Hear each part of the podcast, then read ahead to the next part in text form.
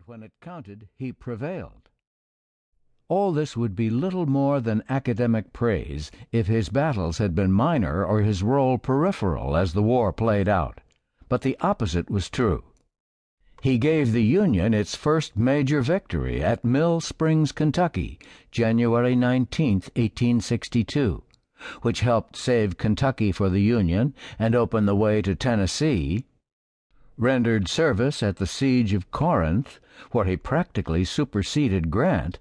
held the center at Stone's River, where, on a wooded knoll known afterward as Hell's Half Acre, he snatched victory from defeat, and in consequence secured Middle Tennessee, took charge of the most important part of the maneuvering from Deshard to Chattanooga during the Tullahoma campaign, June 22 to July 3, 1863, with its great victory at Hoover's Gap, once more saved the day at Chickamauga, where on the crest of Horseshoe Ridge, with three fifths of the Union army streaming to the rear along with its commander,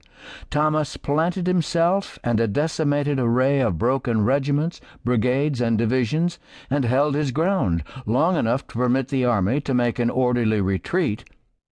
routed the Confederates at Missionary Ridge in the Battle of Chattanooga, which won that engagement for Grant, parried John Bell Hood's all out attack at Peachtree Creek in the Atlanta campaign, and destroyed Hood's army at Nashville to end the war in the West. Then, despite Grant's interference, he built a cavalry force that neutralized the industrial hubs of Selma and Montgomery, Alabama, overcame the supposedly invincible Nathan Bedford Forrest, and helped to capture Jefferson Davis in Georgia with his network of spies. In the end, it could be said of him uniquely that whereas Sherman never won a battle, and Grant often battered his way to victory with overwhelming force, Thomas was the only Union general to destroy two Confederate armies and the only one, besides, to save two Union armies from annihilation by his personal valor and skill. William Swinton, in his classic book, The Twelve Decisive Battles of the War, published in 1867 while memories were still fresh, wrote, the figure of Thomas looms up in many respects without a superior, in most instances without a rival even, among the Union generals created by the war. As one fellow officer declared, the incidents of his life lie like massive facts upon the face of our national history. Historians have been intrigued by Sherman's neurotic personality and Grant's rise from drunkard to commander in chief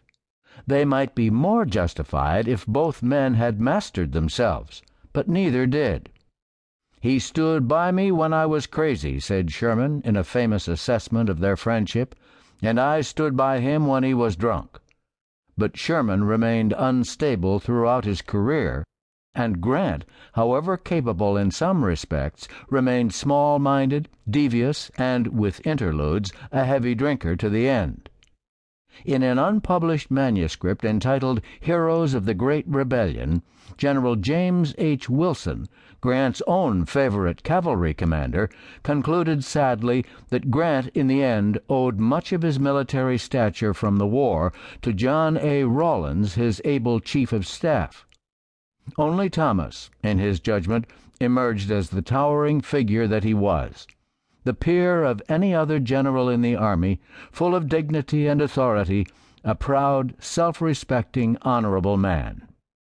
One fellow officer, Major Don Piatt, judge advocate in the celebrated treason trial of General Don Carlos Buell, wrote Grant felt uneasy and ashamed in the presence of Thomas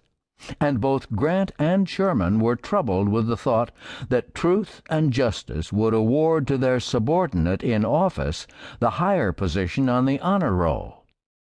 Thomas himself once said that time and history would do him justice. General Oliver O. Howard, in a biographical tribute, declared,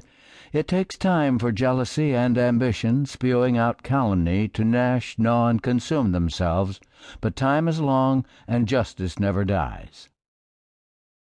Born on July 31, 1816, at Newsom's Depot.